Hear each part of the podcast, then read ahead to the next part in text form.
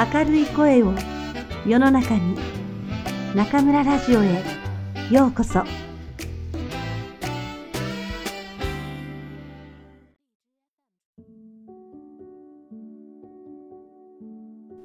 おいしいおにぎりが作れるならば松浦弥太郎。本より雑誌が好きです。いや好きというよりも雑誌には深い親しみがあります。いつからか暮らしの中にはいつも雑誌がありました。手を伸ばせばどこにでも雑誌はありました。初めて自分の小遣いで買った雑誌は漫画雑誌でした。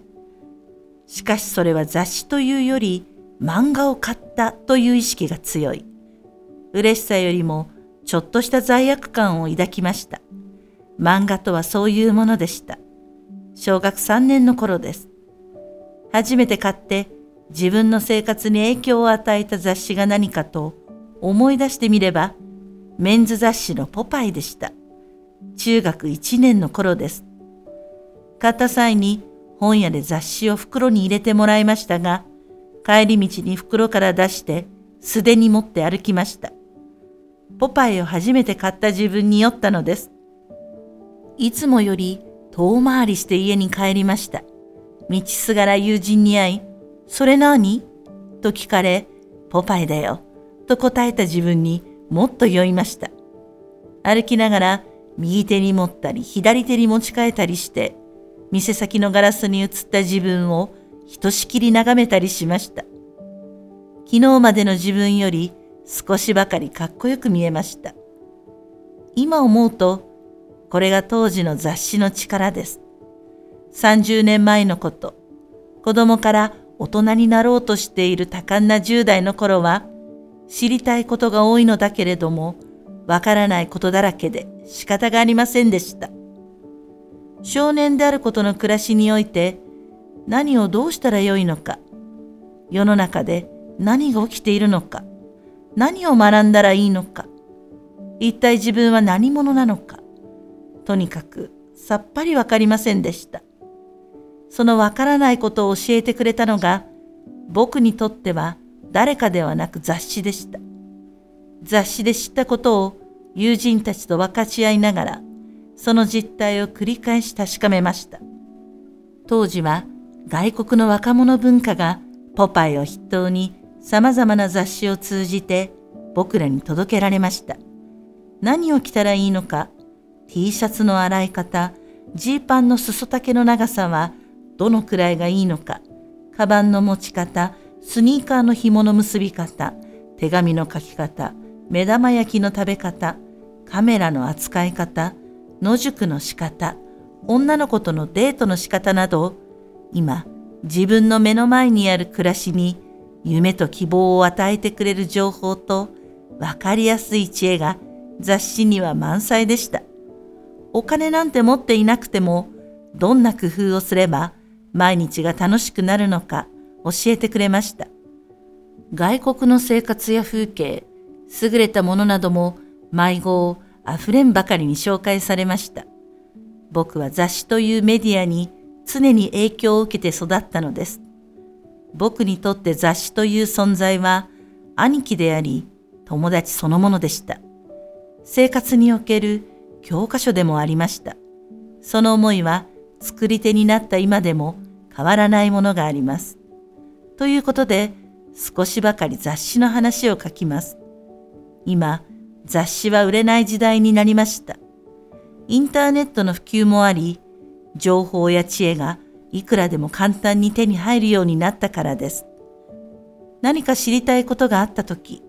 本屋に走るよりパソコンを開いた方が早いし、お金もかからない。これでは雑誌が売れないはずです。では、これから先の未来において、雑誌というメディアはなくなるのでしょうか？なくなることはないでしょう。それはまだ雑誌を読むという行為が我々の行動パターンに残っているからです。行動パターンに残っているからには、わずかながらでも利益を生むビジネスが発生するから存在は残ります。しかし、近い将来、お金を出して雑誌を買う時代ではなくなるでしょう。そういう時代がすぐそこまでやってきています。そんなバカな、と思う人は世界をよく見渡せば、それが本当であることはすぐにわかります。雑誌よりも先に新聞がなくなるでしょう。欧米ではすでに新聞はインターネットが主流になりつつあります。要するに広告費で成り立っている新聞もしくは雑誌に今後広告費が入らなくなれば収入源が断たれるために存続できなくなります。毎日読んでいる雑誌広告の割合を何年かにわたって調べてみるとよくわかります。確実に減っています。当然、新聞もしかり。世界中の企業がインターネット広告に払う金額は、すでに雑誌広告に払う金額を抜いているのです。では、雑誌を作っている僕らはどうしたらよいのでしょうかこのまま雑誌がなくなるその日まで頑張っていればいいのでしょうかそれは違います。仕事とは形を変えたとしても次の世代にバトンタッチさせていく責任があります。自分たちの時代だけ良ければという考えは言語道断です。蓄積された知恵と経験を財産として社会に残していかなければなりません。さて、どうするか。方法は二つ。一つは諦めずに今ある雑誌の内容をさらに良くすること。雑誌がもっと読者に役立つ存在になるように作らなければなりません。お金を出しても買いたいと思わせる内容であること。雑誌の魅力は新しさです。いかに新しさへのチャレンジを続けられるか。マンネリにならないように、いかに迷子を迷子、新しさを届けられるか。それが今ある雑誌の改革にもつながります。今後、雑誌という存在がどんどん古くなっていくのではなく、常に成長している姿を保たなければなりません。秘めたる将来への可能性を提示しなければなりません。そのためには、新しさへのチャレンジはもちろんのこと、心して作らなければと思っています。読めば知識が増えること、工夫と発案が提案されること、面白くて楽しいこと、簡潔で読みやすい文章であること、美しい写真とレイアウトであること、知りたいことを楽しく伝えること、わかりやすくて深いところが知れること、ユニークであること、夢と希望があること、どれもが役に立つこと、遠くのことと近くのことがわかること、教えるというよりも読者と共に知ろう、考えようとすること、自由であり公平であること、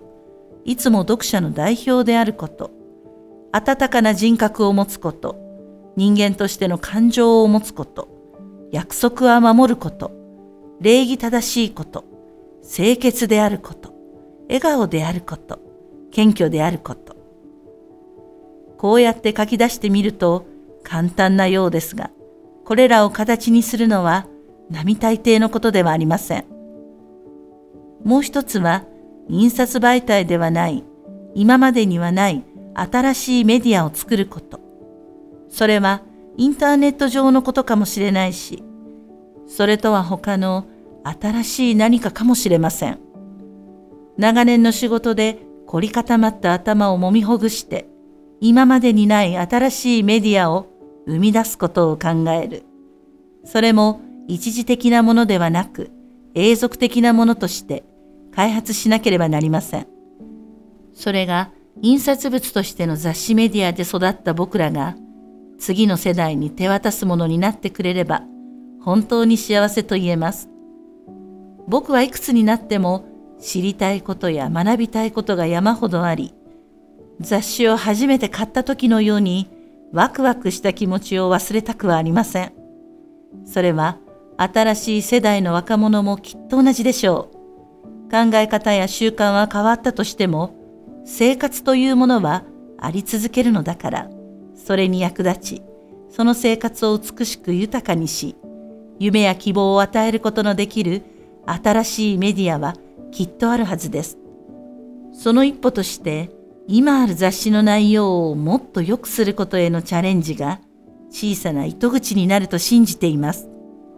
常に世界を見張りながら、目の前にある仕事とずっと先を見据えた仕事の両方をバランスよく実行していくこと。それが雑誌の作り手である我々に与えられた仕事と思っています。雑誌より好きなもの、それを作りたいといつも考えています。次号が早く出ないかと、ワクワクしながら待ちわびる気持ちをもう一度、新しいメディアで僕は味わいたい。